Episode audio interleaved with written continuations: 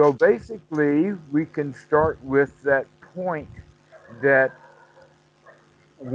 how to recover sati. That's a really important point because basically what's happened is is that we have um, spent too much time not waking up so that it's almost like a downhill journey that things uh, start just a tiny little bit bad and then they head off in the wrong direction okay what we mean by heading off in the wrong direction is the further in that direction you go the heavier things are and so um, a lot of people have that with, with meditation. They think that in order to fully understand dukkha, they've got to let it roll. But now the important point for you is, is that you did wake up. You could have you couldn't have told me the story if you didn't have wake woke up. Okay, so at whatever depth or whatever level you're in, there is eventually a time we wake up. So the whole intention is to wake up sooner and sooner. But whenever we wake up, we still have to take the right effort to come out of it. That's part of the reason why the beginner has so much effort is because they've picked up on things so late. So now they have to do not only the turnaround, but now they have to make kind of the direction all the way back to where they were before so that they now can go off in further in the right direction. All right. So it does take a bit of effort, but almost always what happens instead when people wake up to the fact that they have been spending way too much mind moments in the past short period of time in a funk because they've already got into a mental attitude of a funk. They're waking up to it and seeing the funk as a funk, but they still haven't woken up strongly enough to get out of the funk and turn things around. In fact, it adds a new layer of funk.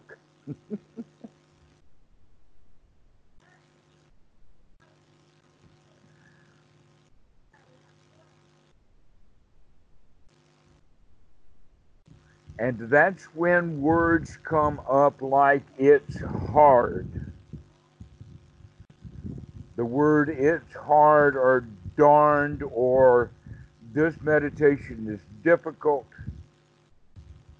When in fact the change of mind is needed is, aha, finally I see you. We have to add that point of joy in there wherever or ever how long we've got into that funk, we still at that point in time of waking up is are we going to continue this funk? Or are we going to get out of it right now? That's the real issue, and everyone needs to know that. And talking about this over and over again. In fact, I'm really glad that you asked the question the way you did so that we can talk about it in just this way. And so many people, when they're in meditation and they catch their mind in a funk, they think the right thing to do is to examine the funk. No, that's not the right thing to do. We've already examined it enough to see his funk.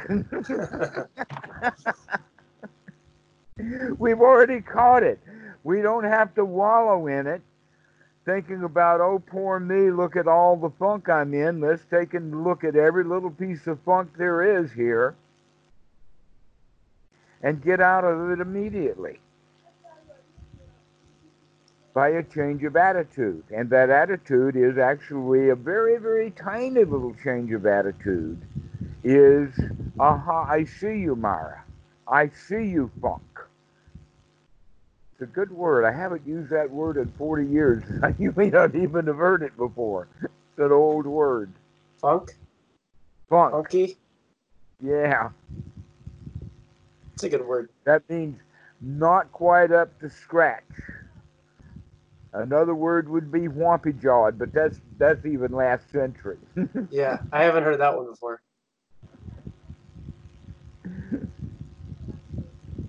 Well, whompy jawed means somebody's got their jaw broken, hmm.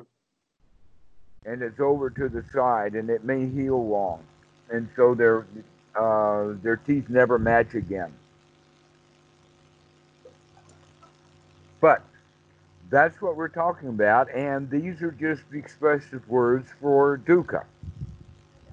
But right now, the word funk seems to be because that's what we've actually the kind of words that we need to use. Dukkha is too highfalutin, and when they translate it into suffering, people will say, Well, I'm not suffering right now. Well, yeah, but you're in a funk. and the question is, are we going to stay in the funk to examine the funk, or are we going to get out of the funk? And the question is, how much, to, which one takes the most work?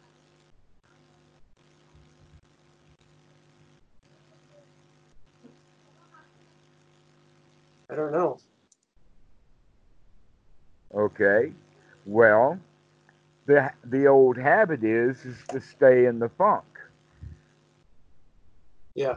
Maybe turn it into a first class pity party. Oh no, this meditation stuff is so hard. I'll never get it. I don't have a good teacher. Oh, I don't know the right techniques. Or this stuff is terrible. That's how funky it can get.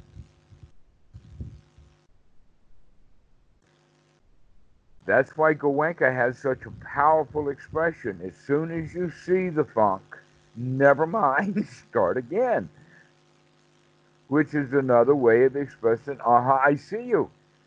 And we have to grab it, and that takes a full waking up, not just the wake up enough to see the funk as a funk, but the funk to get out of the funk. In that regard, that's right effort. You have to actually take the effort.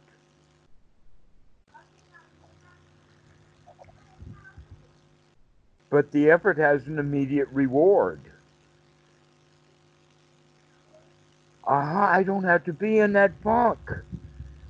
This is not a funk right now. This is good.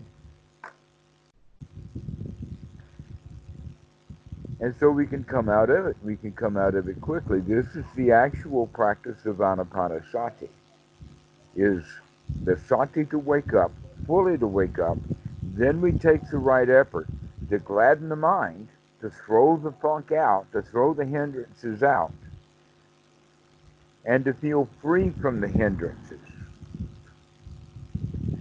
There is a sutta number 39 in the Majjhima Nikaya that talks about these hindrances in a, in a set of metaphors. And when you understand these metaphors, then you begin to understand what a relief it is to be free from these hindrances. Now, there are five metaphors that are used, and that you can kind of put one metaphor on one hindrance and line them up. But uh, it gets messy when we begin to understand that hindrance is hindrance and that they affect each other. They run and circle around each other so that one hindrance will bring in the next, and uh, we have kind of combinations and that these five metaphors also have interrelationships, but each one of them is a different example. Okay, so the first one that we generally uh, use would be being in jail, being in prison.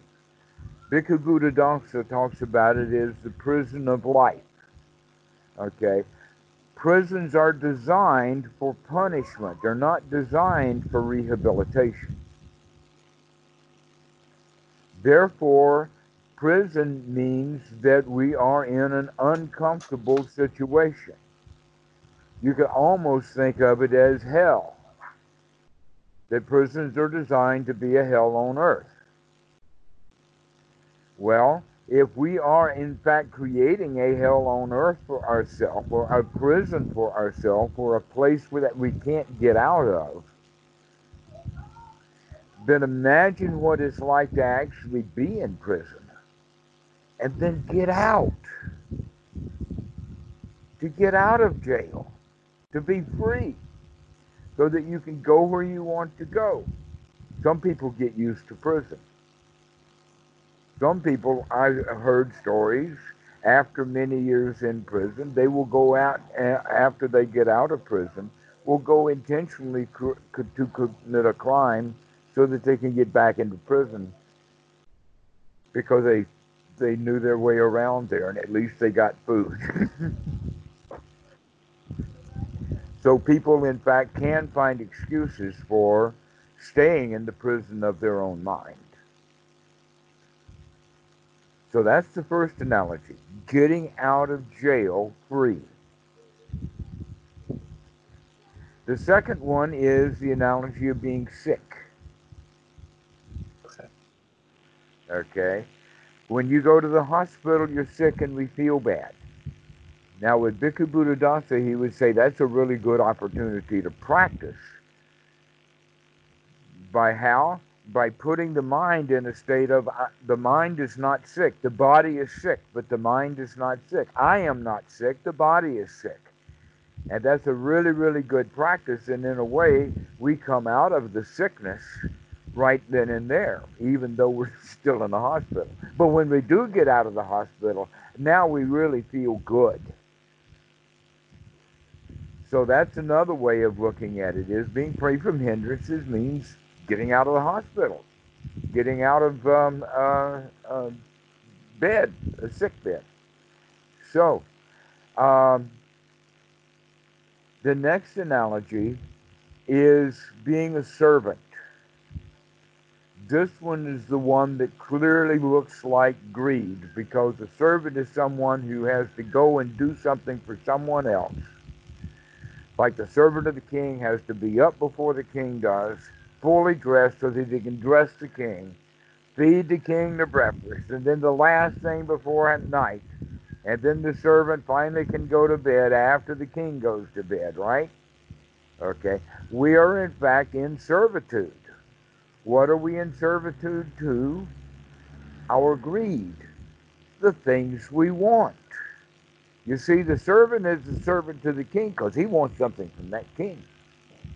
And he probably does quite well in the things that he wants from the king. But if we start wanting things from the outside world, then we're no longer a servant to the outside world.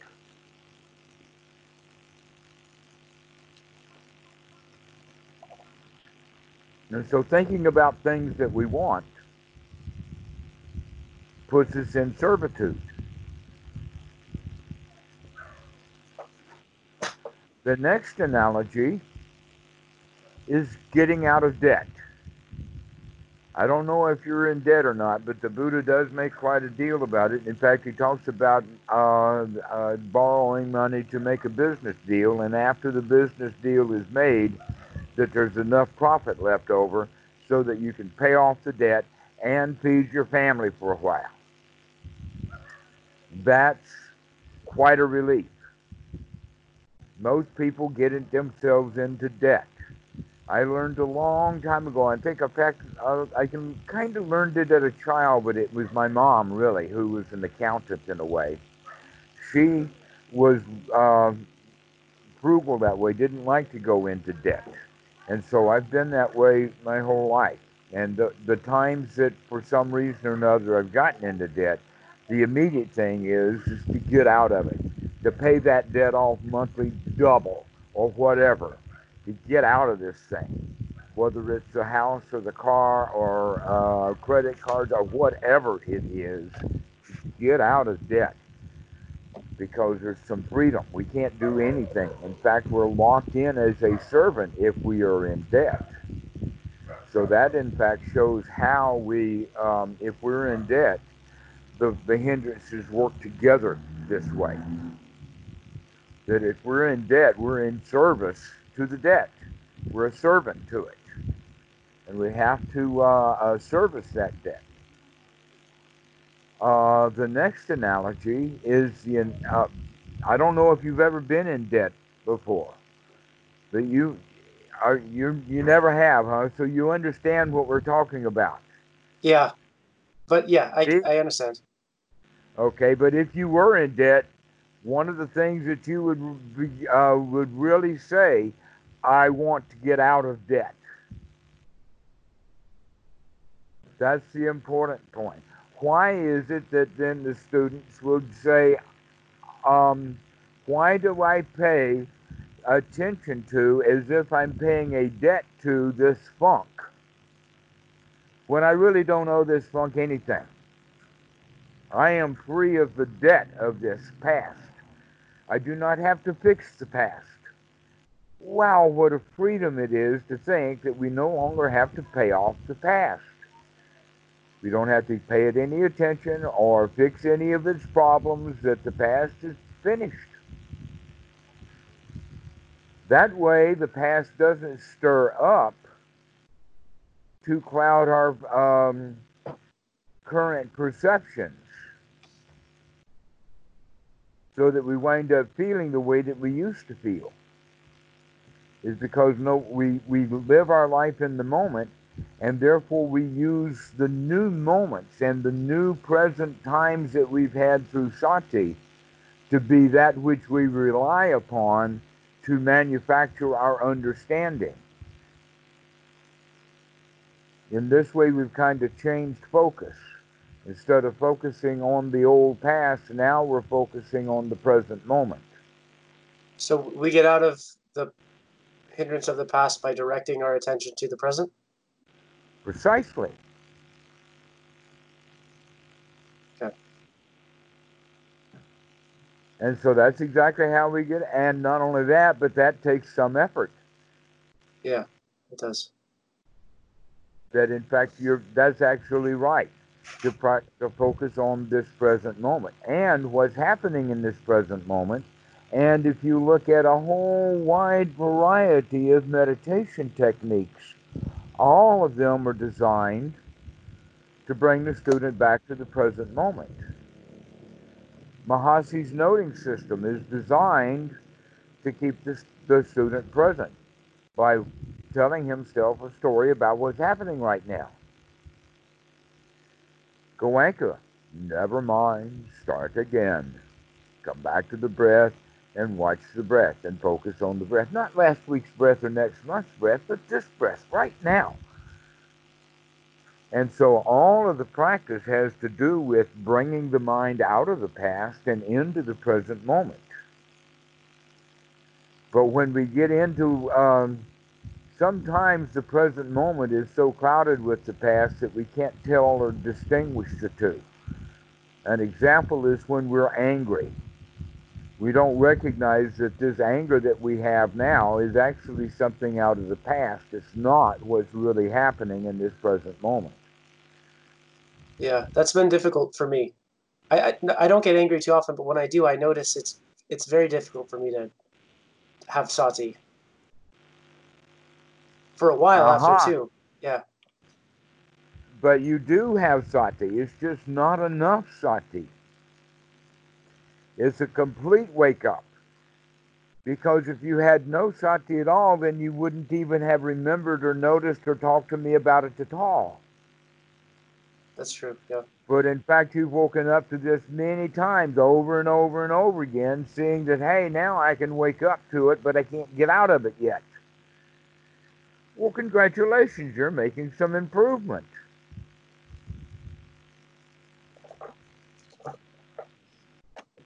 you're beginning to wake up. It's just that you need a little bit more effort, a little bit more um, wake up, which means to actually see staying in it is dukkha. It is a funk. Examining a funk is a funk. Once you see it's a funk, there is no reason to, to examine it. the example is walking across the cow pasture because the cows are on the other side of the pasture. If you keep your eye focused on the cows, you're going to get really messy to get over there because the cows have been doing their cow pies all over this pasture. No, you need to focus right now where you step every step. Okay, so this is the kind of the way, but um, so that's the way that you have to do that. Is is that once you wake up, you can say, okay, now, now I'm not going to step any more cow pies. I've had enough already. We don't have to uh, examine the cow pies. Yeah. So that that that's one of the dangers of what they call psychological archaeology. And that's one of the major differences between the teachings of the Buddha and other systems. For instance, dream interpretation. The Buddha says, forget the dreams. Let's focus on what you can actually see. Because when you were in the dream, you were asleep, you were not awake.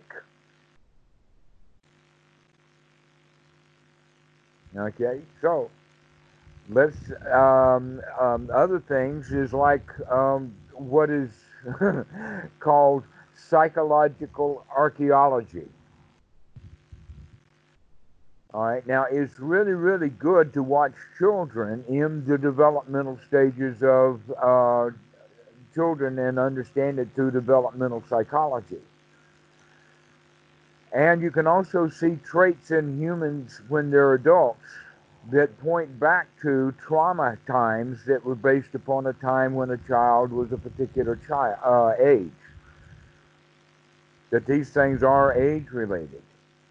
But it's not a good idea for the psychologist then to try to get the student to recollect and remember the past. That's what I was doing in psychology. I have a really excellent memory of my past, unfortunately. Because I remember a lot of grief. I remember a lot of funk. And so now the point is is to not go there anymore. And so your question is, how do we get out of the past? Is by coming to the present. How do we get out of the funk? Is by getting out of the past. Because right now, I mean, just look around you. Notice where you are. You're safe right now. There is nothing dangerous at all about it. There's no one tapping you on the shoulder saying, do this and do that. This is a time just to sit and relax and feel really good. But we don't let ourselves do that. You start worrying about things. So, um, when we start to worry about things and then we catch ourselves worrying, then we start worrying about being worried. Yeah, that happens okay. to me. That's the same thing. Uh huh. But we need to, when we see the worry, is say, ah, I see you worry. And whatever it is I was worried about, I don't have to think about that right now. I can think about what's happening right now because whatever's worrying me is not worrying me right now. It's the thoughts about it, that is the worry. Okay. So um, we can think of it also not just worry, but pestering because in that regard is normally when we use the word pestering, something from the outside is pestering. But when we bring it inside, then we pester ourselves with it. But in this present moment, when we're pestering ourselves with something, it's the actual thing that was pestering us at one time is really not there right now. Right, yeah. An example is we see a newscast, and the newscast, uh, with great exasperation, says blah, blah, blah, blah, blah, and everybody gets really exasperated. Okay, so now you turn the computer off for the TV or whatever like that, and you're feeling exasperated. Why? Oh, it's because the, the TV announcer said something really exasperating. Okay, well, be exasperated right then, but then get over it. And when it's finished, you be finished with that exasperation also. Why carry exasperation around? Yeah, I've been having difficulty with this with with my work because I, I work a lot and uh, I carry like you know the stress of it into pretty right, much every moment. You, okay, so when you see that, you can recognize, hey, I don't have to pay that debt right now. Right. I don't owe it anything right now.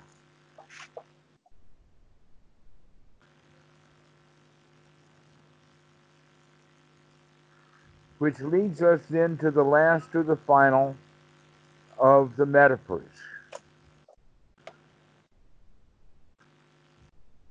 And that is the journey.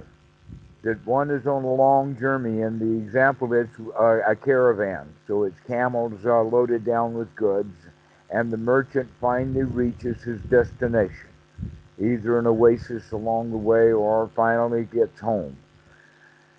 When he gets home, he can unpack the camels and then relax because he's arrived home with all of his goods. He didn't get robbed. He's not out on the trail. It's not hot desert sand or whatever.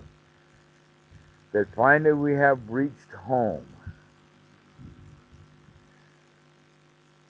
Well, think about that in the sense of the hindrance because the mind is out there wandering in the desert is out there problem solving, is out there, in fact, trying to pay a debt.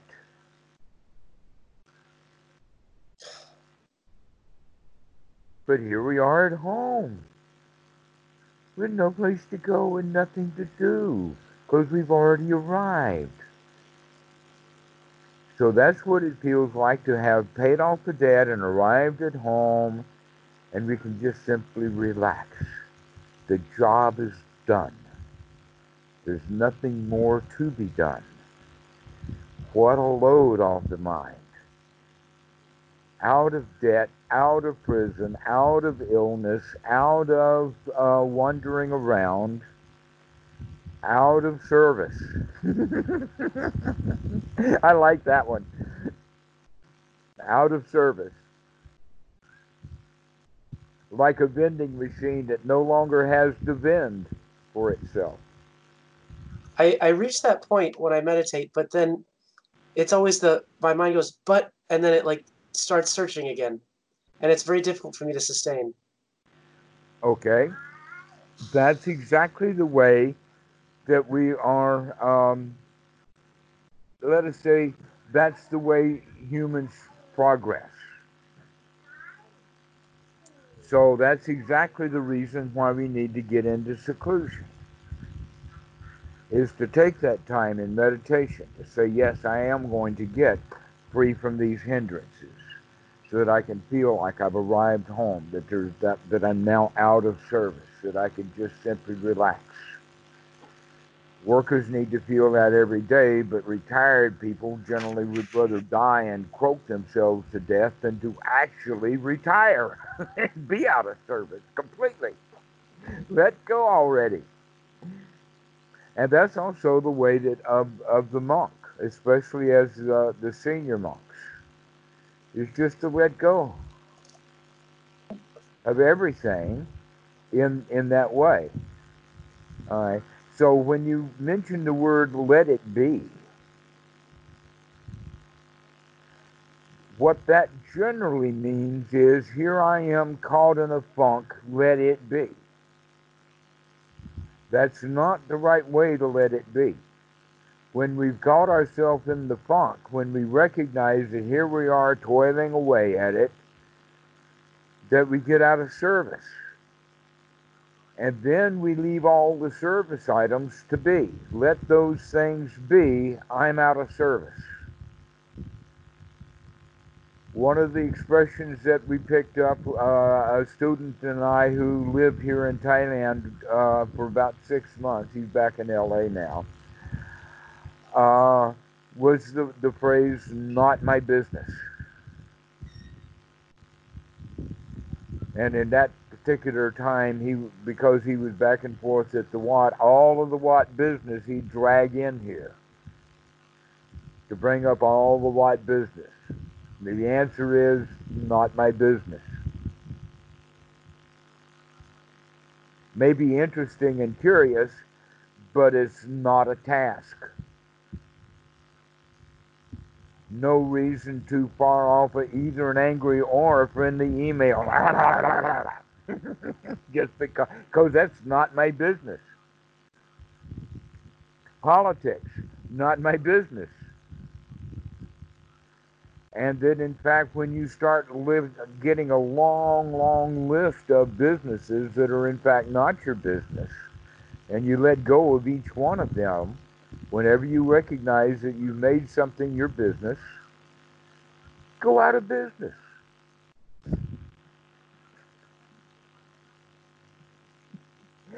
So, we learn to do that sitting on the floor or in the on the couch or whatever in our meditation time. But we do that because we're building up the skill of sati not the first level of sati but the full level of sati to wake up to say ah that's yucky you know? It's like yeah don't want anything to do with that. Okay. Uh, back to that fifth um, uh, example of being free from um, being out on a journey. Uh, before events happened, it was necessary to go to Koh Samui on the ferry, and the, generally the timing of it was that I would take the same uh, catamaran, high-speed catamaran, as most of the tourists. And so you'd have here a big catamaran with 300 tourists on it, and every one of them is just doubled over, piled with luggage. A suitcase in the front, a backpack in the front, a bigger backpack in the back, and carrying a stroller or um, a big suitcase on uh, rollers. And here they are all standing in line to get on the boat, worrying about where they put their luggage and everything. And I'm standing here with nothing but a couple of pieces of paper in the pocket to go do the uh, um, the visas, and reflecting upon this hindrance. Wow, to be able to travel without luggage, or to and so that's another way of looking at it. Is is that the the problem is so much baggage that we carry whenever we are out and about. And in a way, that baggage is important. And I, I've noticed that something that's kind of frustrating with like in like the Western culture is that we don't see this baggage as something to let go of, but it's something that's like tied to us and something to be dealt with like analytically. Like yes, almost that's our original sin. That's the sin. We are tied to it. But like when I when I speak with, you know, I don't know. I I get the feeling that people are like, yes, this baggage is like what is like who I am. It's like no, it's something you're holding, and that's right, right? It's something we're holding and we can let go of. It's not ourself. What a beautiful way to state it. That's exactly right. We define ourselves by the things that we hold and cling to. And when you're not clinging or holding to anything, then it's really difficult to get a good, clear definition. And that's when we begin to recognize there is nothing to define, but it's all a matter of process. And nowhere in that process is there really a me until there is suffering or there is the funk. It's in fact at that point of the funk, the funk is me. This is who I am funk or cow pie or dukkha or shit or all of the various words to express the fact that it is, um, let us say, not worthy.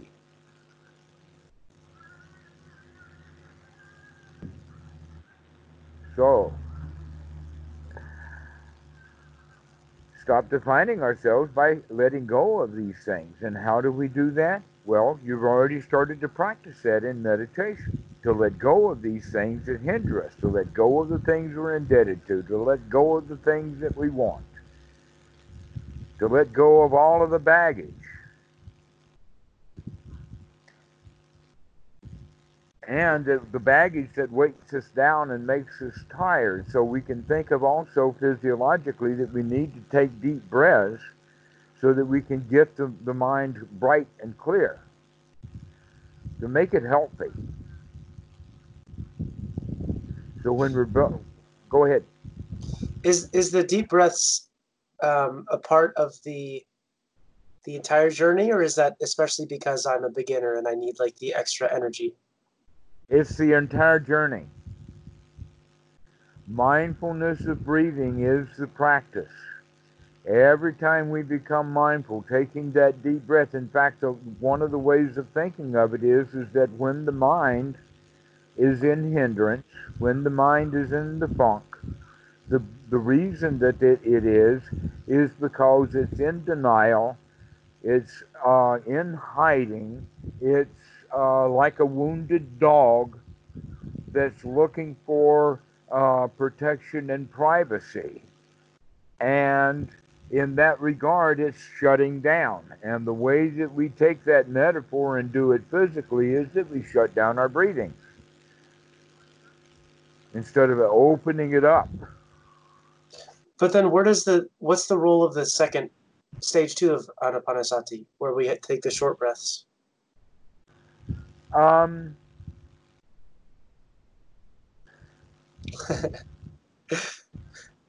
there are two ways of looking at that, and that um, my my good dear friend Ajahn Dhammavitu, who is an English monk who lives much of the uh, time over at uh, uh, Watson, Watson but uh, once a month comes to do retreats uh, or longer over here on the island on Koh Samui.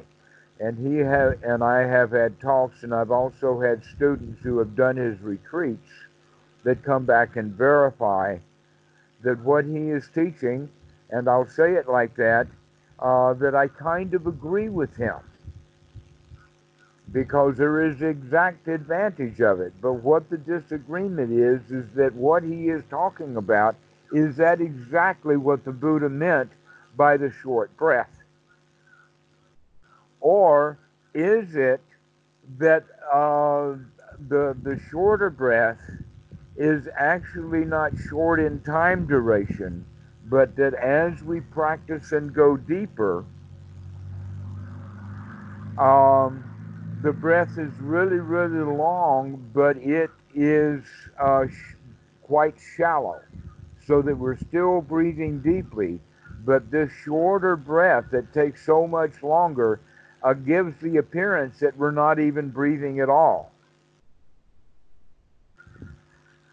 Because there's not much movement of the body, but yet it's a slow, rhythmic breathing. Okay, so uh, that's not taught to beginners or even to intermediate students because they're not ready for it. That this is higher jhana stuff. However, there is another way of looking at the short breath, and that is the way that it has some advantage for at least intermediate students because uh, Ajahn Dhammavitu doesn't teach this in the student uh, in the beginners courses but he will teach it in the more advanced course. Okay, this is the kind of breathing that is intentioned to get a lot of oxygen into the mind very quickly, to get it fully oxygenated. This breathing is, is much closer to the kind of breathing that we would call being out of breath because the, uh, uh, the anterior cortex is actually demanding the breath. This can be because we're in a brawl, we're in a fight, we're running, we're walking uphill carrying a load, all of these kinds of activities, physical activities, and sometimes otherwise, but we'll get to the otherwise later. These heavy physical activities will cause the, um, uh, the normal breathing system to become very rapid and that many times when people will sit down after exercising or whatever, they'll say, Let me catch my breath. And what they mean by that is they don't like having to breathe this hard, this fast, and they want to stop it. They want to now consciously control it to uh, because they don't like the fact that the lungs are getting tired and it's actually a lot of work. Another way of talking about this is not quite up to the speed of a panting dog because dogs are not panting to uh, for breathing purposes. They're panting for air for um, cooling purposes because a lot of moisture they can have put out of their mouth if there's very very fast breathing. This is not fast, fast, shallow, but it is quick in the sense of short duration. Okay, so let me start giving you an example of that now that I've defined it so uh, many words, and the words don't help. So let's give a demonstration of that. Watch this shoulder here, as well as uh, listen, all right?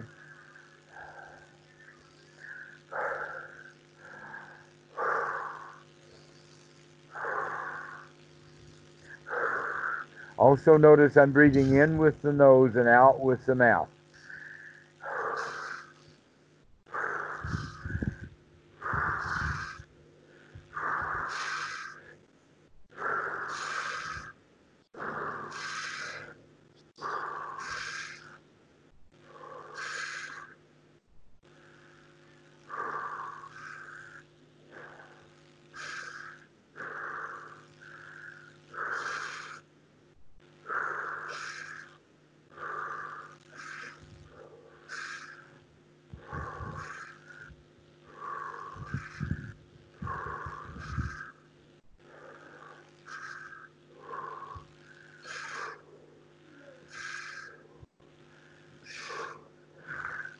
Keep going. Let's go.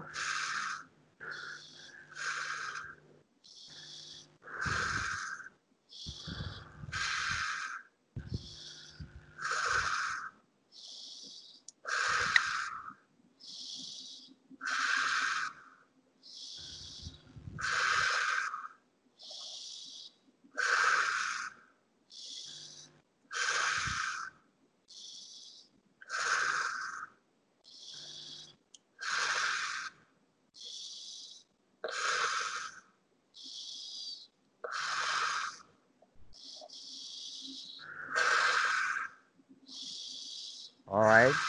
Now just start describe how you feel. Really good. Um, like high almost, but uh, like would you use the word high? Yeah. Yeah. this is a natural high.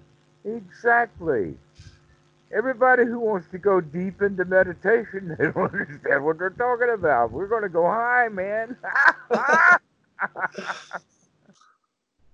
That's the that's the intermediate breath though, right? That you were talking about, not the this the breath that I should be doing. Is that right? Well, this is uh, like I said, this is what uh, Dhammavitu, and um, let I should say this also. Dhammavitu is like I am a very strict Buddha Dasanist. Okay. So I know that I have heard this from Bhikkhu Buddhadasa, but I have only seen uh, Achan Amaro, uh, excuse me, Achan Dhammavitu actually uh, do this with students.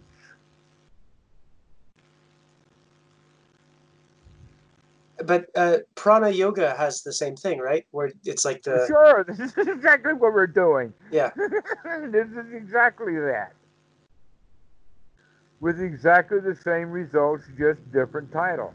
In fact, Anapana and pranayama are exactly the same words in different languages and reversed. Anapana, pranayama, or anapana is backwards, okay? I see. Pana is the out breath, and ana is the in breath. And you can put an R in there. Prana or uh, pana. That's where the word the word pant comes from. Pants? Yeah, like the panting dog. This is it. Out breath. But that's not good air exchange. This shorter breath, the one Right. that's like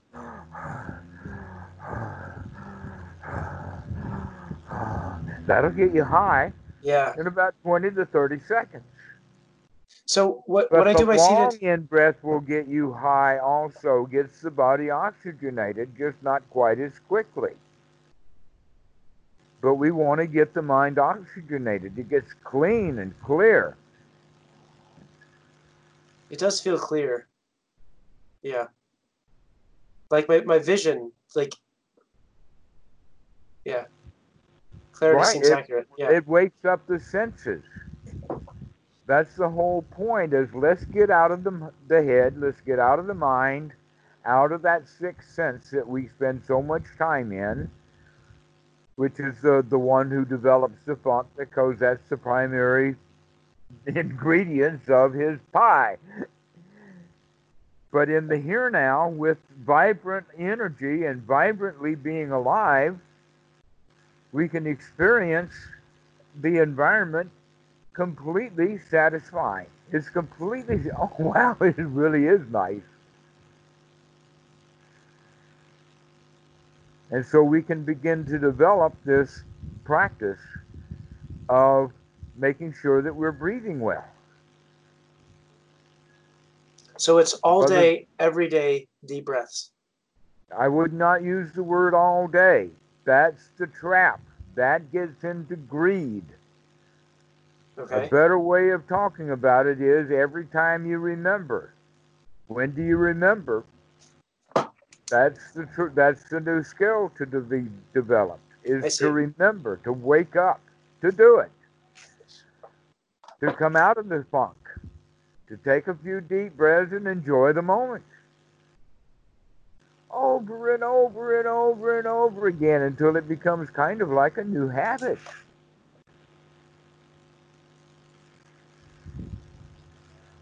And then we begin to get some real success. Then we know that we can do this.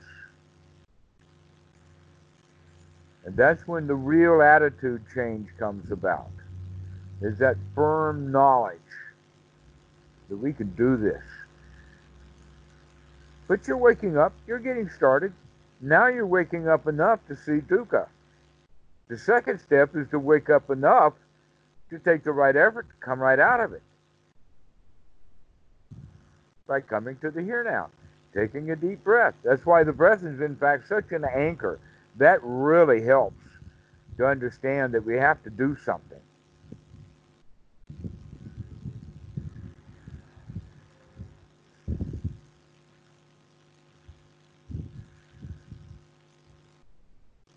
Okay. This is good. This is good. I feel like I've been zigzagging uh, in my practice just enough to see that I am zigzagging. That like the path is, you know, this this way. Excellent. Excellent. Um, before we end today, could we talk a little bit about like Anapanasati and ex- like explicitly what I should be doing in my seated practice at this stage? Gosh, we've been talking about that for the past 40 minutes or more. I know, I know we have, but like, or maybe it'd be better if I just explain to you and you just make sure that I have the right idea. Okay. I'm up So- for that. Okay, so, well, first off, one thing I've noticed is that uh, in the mornings I have a harder time getting sati, so I've been trying to make sure that I have like half an hour in the morning to like for seated practice, and then I also have something in the evening, and then throughout the day I'm I try to like also just remember. Um, okay, But I sit. I remember to be here. I take deep breaths, and I con- I be aware. I concentrate on my breaths, um, and when I see um, kind of like hindrances or just striving or grasping, then I recognize that as Mara and I come out of it. And that in the same in a, in a sense is the same thing as gladdening the mind. So I, I focus on just like the pleasant aspects of the present. Mm-hmm. Um, and then I can also bring in awareness of uh, the, the body and of like body sensations and also of mind and feelings, or should I leave that out for now? Yeah, right. Absolutely. In fact, sati was a mind in Viet anyway. Sorry, say that and again. I said sati was a mental event anyway. I see. Okay. Okay, right effort also is a mental event. You cannot even take a deep breath and without the actual intention to do so, which is one's right effort. So we've already got the mind in there. The next thing is is that once we get ourselves into a nice pleasant state, we actually, in order to do that, have been working with the feelings also. That we actually talked ourselves into. I don't have to be in a funk right now. I can be out of a funk. I can actually feel secure. I don't have to feel afraid. I can feel satisfied. I don't have to want anything. I can feel contentment because there's nothing uh, restless about, you know, the moment. I don't have to be in a wandering mind. And so we have satisfaction and contentment and uh, um, safety, security, and that's a feeling.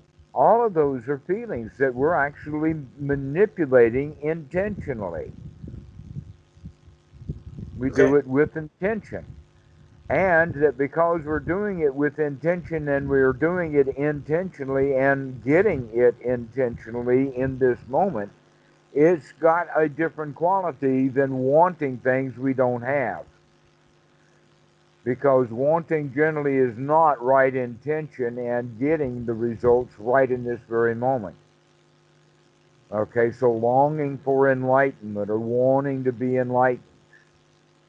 And even recently, I've had to talk to a student about this satisfaction is not satisfying enough. I want more satisfaction It's not really satisfaction at all.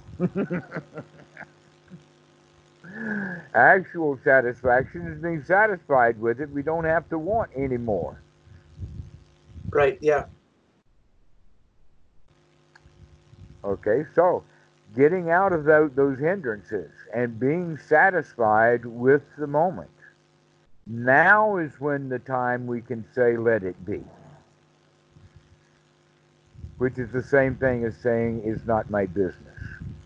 But we don't say let it be when we're in the funk. We're not going to let the funk be. That's the difference.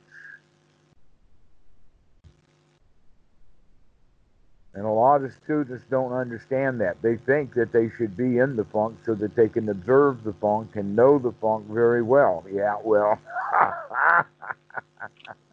you're still in the funk. I see. So we have to so we have to get out of it. And that's the natural tendency for the first thing for the student to do. But now you're seeing it. Congratulations. So now go practice getting out of it, taking a deep breath and say, I don't have to be in that funk. I'm out of it. And if you want to, you can practice with this shorter breath whenever you like. Okay. But one or the other of them, either the long or the short, we're going to be watching for that. In fact, that shorter breathing that, that we've just demonstrated uh, does take mindfulness. It does take sati. Every in breath and every out breath requires effort also right effort, right sati. So that uh, that uh, short breathing has a very very specific quality. It's like pumping iron.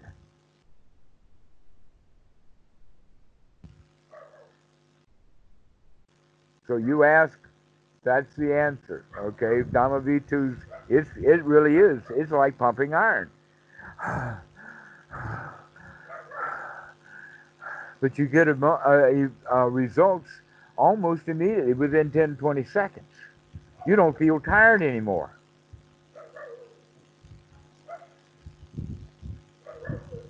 So this might be this is kind of a random, maybe silly question, but when I'm trying to go to sleep, do I forget about the breath then and just kind of like?